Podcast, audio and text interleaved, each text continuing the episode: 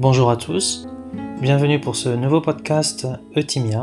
Je suis Stéphane Faure et je vous accueille aujourd'hui pour interviewer Laure Mougin et Corinne Baron sur un projet audacieux de vacances autour de la pleine conscience qui réunirait à la fois enfants et parents dans un projet pédagogique très intéressant afin de prendre à la fois du bon temps en famille et approfondir la parentalité à travers la pleine conscience.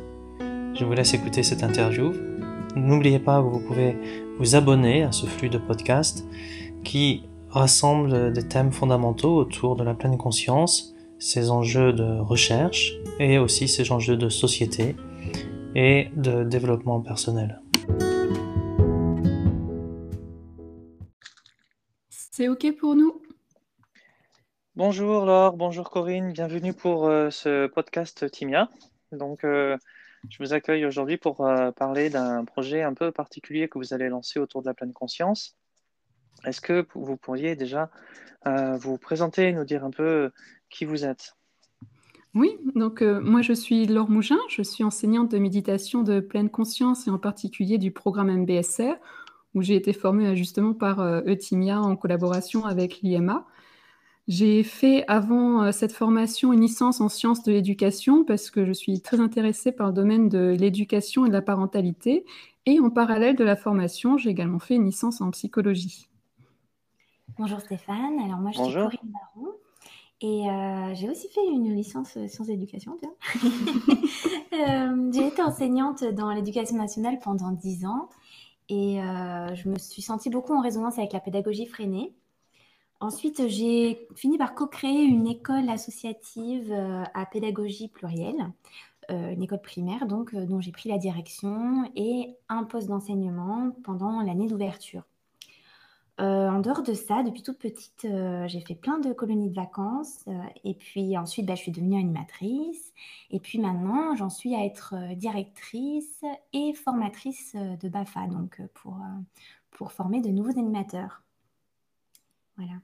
Et donc, euh, une expérience autour de l'éducation quand même assez ancrée chez chacune d'entre vous. Et du coup, euh, comment est né ce, ce projet de, de, mélanger la pleine conscience autour d'un projet éducatif qui inclut à la fois les adultes et les enfants? Vous pourriez nous donner un petit peu des éléments sur la gestation de, de cette idée? Oui, mais en fait, euh, que ce soit Corinne ou moi, nous sommes toutes les deux mamans solo, donc on a pu constater dans, notre quotidien que parfois on avait envie de faire des choses et que c'était un petit peu compliqué de s'organiser pour euh, faire ces choses-là. Euh, et donc, euh, bah, là, on s'est posé la question de bah, la méditation. Il y a des parents certainement qui auraient très envie d'en faire. Et au quotidien, c'est pas forcément facile de dégager du temps pour suivre un programme MBSR. Donc, j'ai, voilà, moi, je cogitais là-dessus. Je savais que Corinne, elle, bah, s'occupait avec grand plaisir des enfants. Et donc, bah, je l'ai contactée pour euh, lui demander si, euh, si elle serait d'accord pour euh, m'accompagner dans ce projet-là. Donc, un, programme MBSR, on rappelle ce que c'est. Donc, c'est le, programme de réduction du stress par la pleine conscience, un programme de, de 8 semaines, assez impliquant, où on est supposé pratiquer une heure par jour, qui s'étale sur euh, deux heures et demie, une fois par semaine, on se retrouve. Donc c'est vrai que quand on a des, enfants, ça peut être difficile de, de, mettre en œuvre ça. Donc l'idée ici, ça serait de se retrouver en famille sur un lieu. Oui, tout à fait. C'est un projet qui est en quelque sorte double. Euh, parce qu'il s'organise sous la forme d'une semaine commune par enfant, donc c'est double sur la temporalité, parce que le matin sera dédié aux séances, et l'après-midi permettra aux familles de faire des activités ensemble. Et double aussi sur les programmes parce qu'il y a des temps partagés, certes, entre les adultes et les enfants sur ce programme, mais euh, essentiellement, il y aura d'un côté un groupe d'adultes et de l'autre un groupe d'enfants qui auront chacun leur propre programme. Donc euh, pour les adultes... Hein, pardon? C'est-à-dire que sur un, un, séjour, euh, moi, si je vais avec ma femme et mes enfants, je vais avoir un temps où je serai en vacances, où je pourrai faire ce que je veux, et un temps en méditation. Et que ce temps en méditation, j'aurai des temps que avec mon épouse et des temps où je serai aussi en temps de méditation avec mes enfants. Exactement. Et, les enfants, c'est pareil, ils auront leur propre vie et puis des, des temps communs avec, euh, avec mes parents. Exactement. D'accord. D'accord. Et comment, qu'est-ce qui était important pour vous de, d'apporter, de, de, comment, comment vous avez pu structurer ces idées? Alors, ce qui était important pour nous, c'était déjà de, conserver un petit peu cette idée de vacances en famille et en même temps que les personnes, que ce soit les parents ou les enfants, repartent avec quelque chose. Et d'apporter ce regard de l'apport de la méditation sur la parentalité, en quoi ça soutient la parentalité que de méditer? Euh, donc ça s'adresse aussi bien aux personnes qui vont découvrir la méditation qu'à celles qui méditent déjà, mais qui ne perçoivent pas forcément en quoi ça les aide dans leur rôle de parents, pour éclaircir un petit peu ça, d'une manière à ce qu'elles repartent en, étant peut-être un peu plus motivées à pratiquer ou en observant davantage les effets. Simplement parce que quand on prend conscience de comment les choses euh, agissent, bah, souvent ça, a un impact démultiplié. Et pour les enfants, Corinne, tu avais euh, eh ben, pour les enfants, euh, alors moi, dans l'association avec laquelle je travaille, j'ai eu l'opportunité de créer euh, ma propre thématique de colo. Et j'ai choisi l'univers d'Harry Potter parce que, déjà, c'est une histoire que j'aime beaucoup, mais ensuite, je trouve que ça plonge les enfants dans l'imaginaire et, un imaginaire qui devient vraiment le support de de nombreuses découvertes, de plein d'apprentissages, de plein de jeux dans des domaines très variés. On, fait des choses autour des plantes, euh, des étoiles, euh, un peu de chimie, euh, des choses sur soi-même. Et c'est là où on va trouver le lien avec ce que propose Laure en méditation. D'accord. Tu pourrais être un, peu plus spécifique? Comment vous voyez ce lien? Alors parce que un bon sorcier, il a besoin de beaucoup de qualités qui sont permises par la méditation de pleine conscience il a besoin d'être attentif, il a besoin d'accepter les choses telles qu'elles sont pour choisir bien quelle potion il va faire, choisir le bon sort qu'il va jeter. Euh, et il a besoin aussi de réguler ses émotions, parce que s'il est en colère, euh, bah, peut-être que ça va être un petit peu compliqué pour lui de prononcer correctement sa, formule magique. et euh, on va avoir des cours de défense contre les forces du mal où on va apprendre à, bien reconnaître nos, émotions et, nos besoins qui se cachent derrière pour, euh, pouvoir euh, être euh, dans la relation authentique avec, avec les autres sorciers et les moldus qui nous entourent. Les moldus qui nous entourent. Et justement, ces moldus, comment la parentalité, le lien entre pleine conscience et parentalité, Comment, comment toi, alors, tu, tu, tu l'habites, ce, ce, concept? Parce qu'il y a pas mal de, d'écrits autour de ça, euh, de choses. Comment, comment tu vois, toi, ta, ta spécificité d'aborder ça? Il y, a, y, a plusieurs choses hein, pour moi que je perçois entre la, parentalité et la pleine conscience. Déjà, euh, simplement la, méditation euh, de pleine conscience. Alors, je vais élargir un petit peu avec la méditation de, de compassion également, qui, qui s'intégreront dans, dans, le cadre de ce projet. Euh, ça permet de réduire le stress. Et aujourd'hui, euh, nous sommes dans une société où les parents sont euh, plus stressés, j'ai envie de dire, que dans qu'il y a plusieurs années en arrière. Il y a, d'énormes, enfin, il y a beaucoup de raisons à cela. Hein. Ça, ça, peut être simplement déjà le fait qu'aujourd'hui, l'enfant est davantage placé sous la responsabilité pure des parents et moins sous le groupe social de la famille élargie cette famille euh, élargie sur laquelle auparavant on pouvait compter euh, également, peut-être un petit peu moins présente dans le quotidien parce que les familles ont éclaté au niveau géographique, mais aussi parce que l'âge du premier enfant est plus tardif.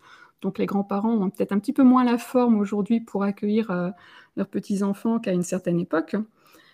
donc voilà, les, parents, pour différentes raisons, sont, plus stressés. Donc là-dessus, bah, la méditation de pleine conscience en augmentant euh, le niveau d'ocytocine, en diminuant le taux de cortisol, va permettre euh, aux parents de plus facilement se relier à son enfant.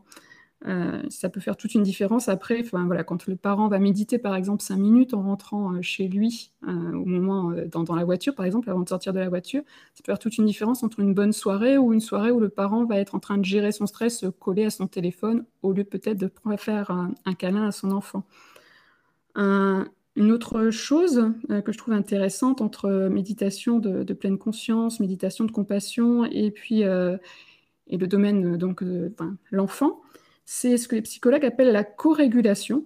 C'est quelque chose que j'ai trouvé très intéressant dans les, recherches des dernières années. c'est le fait que l'enfant, il apprend à réguler ses émotions en, en parallèle avec son parent, grâce à la présence de son parent. Euh, c'est le calme du parent, c'est la capacité du parent à gérer lui-même le stress qui va permettre d'apaiser l'enfant et à ce que celui-ci soit capable du coup de gérer son stress.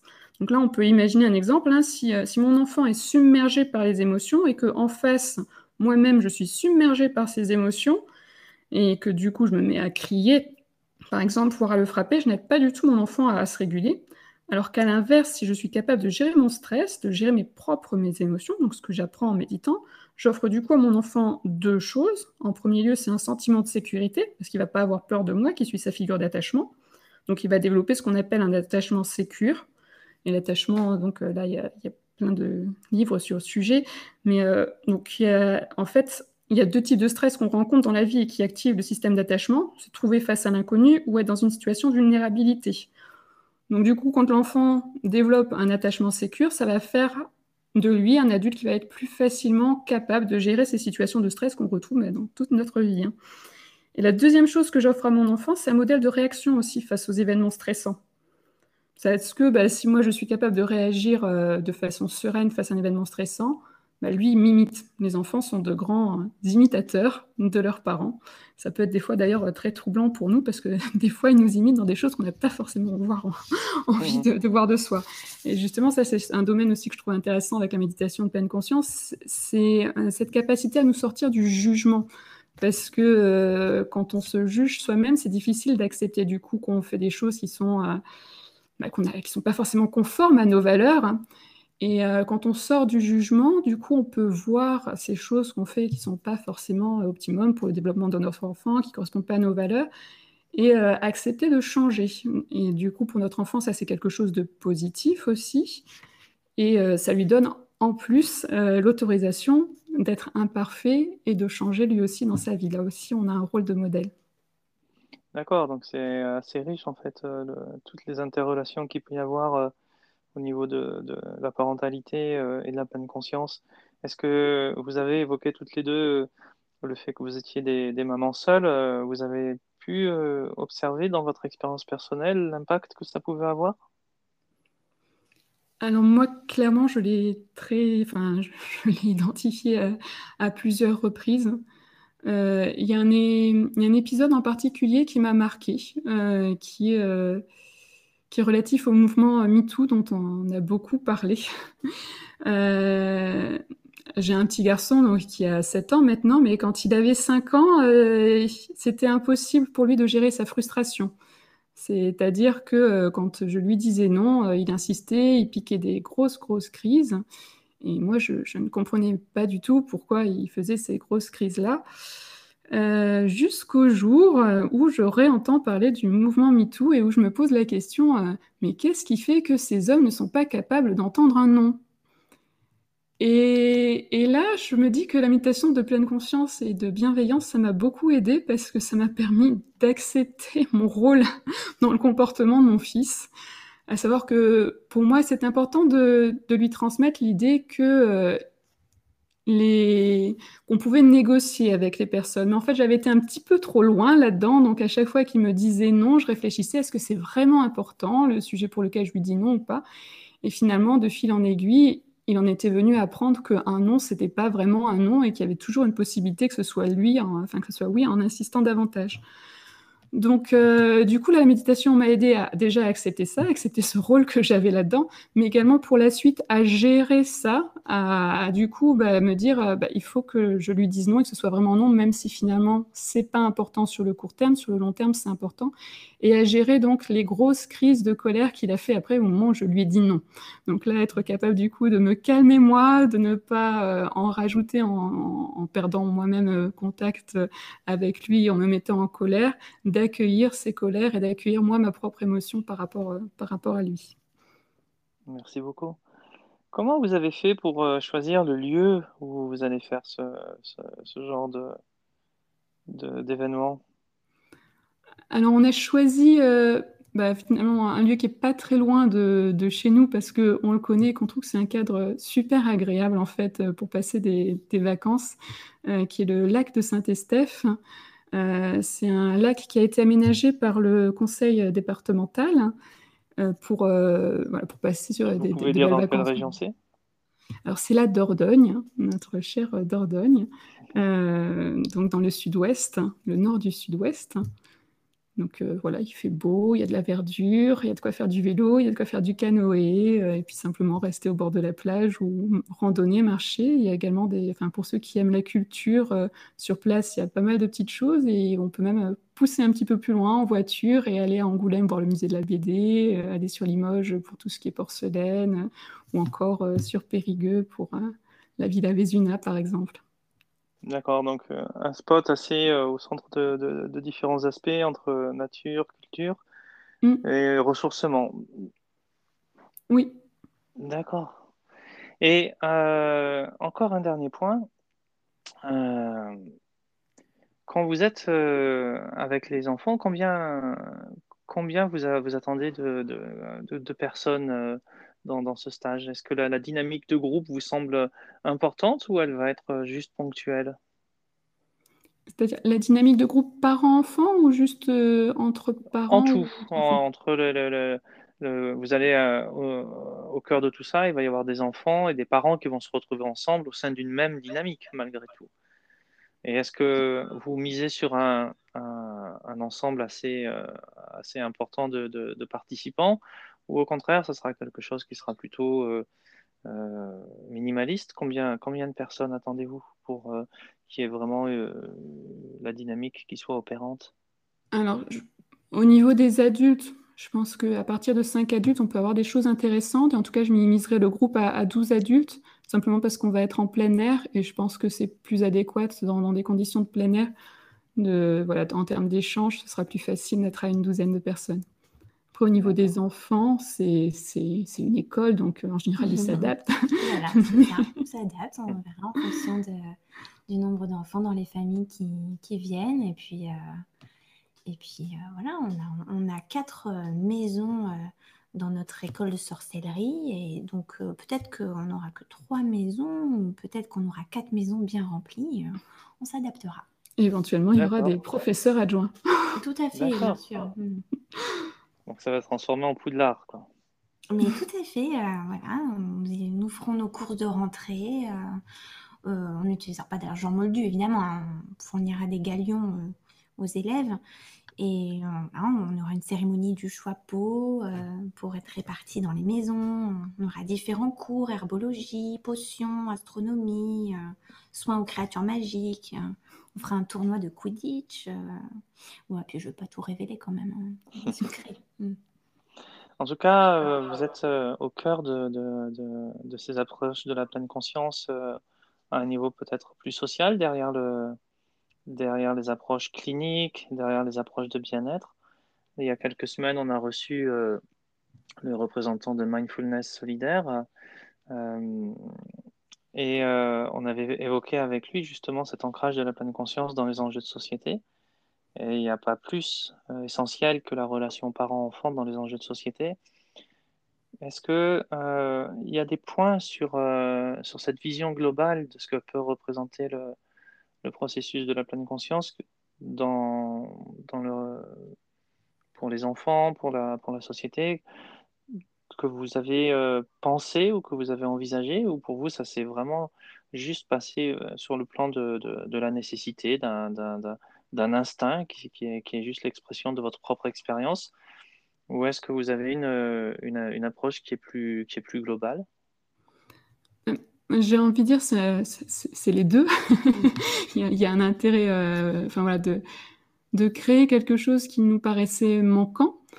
Et en même temps, il y a, cette perspective de la société où euh, nous sommes conscientes que l'enfant d'aujourd'hui, c'est le citoyen de demain et euh, que bah, si les parents sont moins stressés aujourd'hui, euh, du coup, les enfants vont apprendre à être moins stressés également, vont développer des, compétences qui seront utiles à la société de demain. Euh, on est dans une société qui est très individualiste. Euh, on considère que c'est un petit peu chacun chez soi, mais quelque part c'est faux parce que l'éducation donnée à un enfant lambda pourra toujours nous impacter directement ou indirectement. Donc on a malheureusement de tristes faits divers qui nous le montrent. Hein.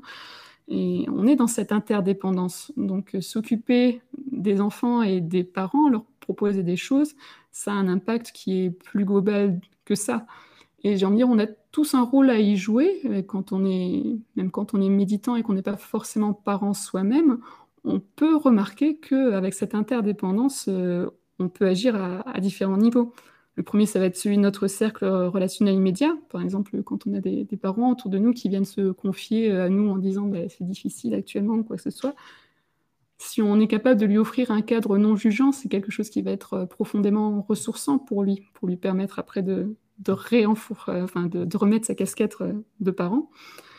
et on peut aussi agir dans un cercle social plus large. Moi, je me rappelle en tant que maman, une fois, je me suis retrouvée au supermarché avec, je ne me rappelle plus si c'était ma fille ou mon fils, mais qui faisait une crise. Et c'est assez difficile parce qu'on voit pas mal de personnes qui passent autour de nous et qui jettent le petit regard où on se dit, oh là là, c'est rude.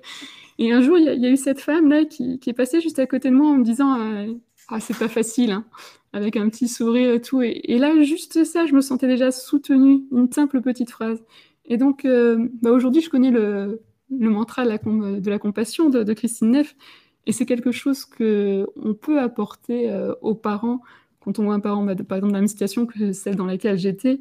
Voilà, déjà s'assurer bah, simplement pour nous que c'est OK d'aller vers ce parent parce que peut-être que pour une raison ou pour une autre, c'est pas OK pour nous, mais si c'est OK, aller le voir et, peut-être lui dire bah, c'est parfois dur d'être parent. Quand on a des enfants, on passe forcément par là, ce qui normalise un petit peu la situation du parent. Et puis lui souhaiter bon courage, lui sourire, enfin voilà, pourquoi pas même lui proposer de, l'aider un petit peu si on s'en sent l'envie euh, et qu'on a les compétences pour et le temps. Voilà, je pense qu'il y, a pas mal de choses, ça va. Voilà, c'est pas c'est pas juste aider les. Enfin voilà, quand on aide la, cellule familiale quelque part, euh, c'est toute la société qui en bénéficie. Merci beaucoup. On espère que ça sera entendu, développé, copié et démultiplié. Et en tout cas, on vous souhaite à toutes les deux beaucoup de succès pour, euh, pour votre tentative. Euh, j'espère qu'à la rentrée, on aura l'occasion de, d'échanger de nouveau pour voir un peu quelle a été votre expérience. C'est la première tentative que vous mettez en place. Oui, tout à fait. C'est la première année euh, où nous faisons cette proposition, donc on espère qu'il y aura effectivement euh, des personnes qui auront envie de se lancer dans cette aventure. On répercutera de notre côté les, euh, les points de, pour vous pour se mettre en contact avec vous, éventuellement s'inscrire. Et on vous retrouve en septembre pour voir un peu comment tout ça s'est passé. Merci à vous. Merci.